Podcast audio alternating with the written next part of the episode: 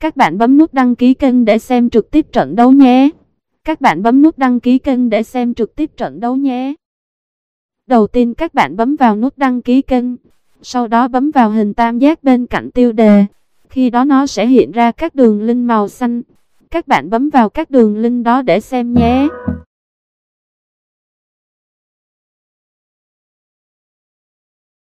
À, nhiều khả năng trong trận đấu tới, đội tuyển Việt Nam sẽ ra sân với đội hình là 5-2-3 như sau. Đứng trong khung gỗ là thủ môn Đặng Văn Lâm, hàng hậu vệ 5 người gồm có Trọng Hoàng hành lang phải, Văn Hậu hành lang trái và ba trung vệ là Quế Ngọc Hải, Tô Duy Mạnh và Nguyễn Đình Trọng. Hàng tiền vệ sẽ là Hùng Dũng và Quang Hải. Hàng tiền đạo, ba người gồm Nguyễn Anh Đức, Nguyễn Công Phượng và Nguyễn Văn Quyết. Đội tuyển Việt Nam đã có sự khởi đầu ấn tượng trong chiến dịch tìm kiếm danh hiệu vô địch AFF Suzuki Cup bằng việc đánh bại chủ nhà Lào ở lượt trận đầu tiên. Thắng lợi này giúp Việt Nam giành lợi thế trong cuộc chiến cạnh tranh ngôi đầu bảng để có thể tránh mặt Thái Lan ở bán kết. Thế nhưng, nên nhớ rằng chính Malaysia mới là đối trọng mà Việt Nam phải dè chừng bởi họ là đối trọng chính của cuộc chiến giành ngôi đầu bảng.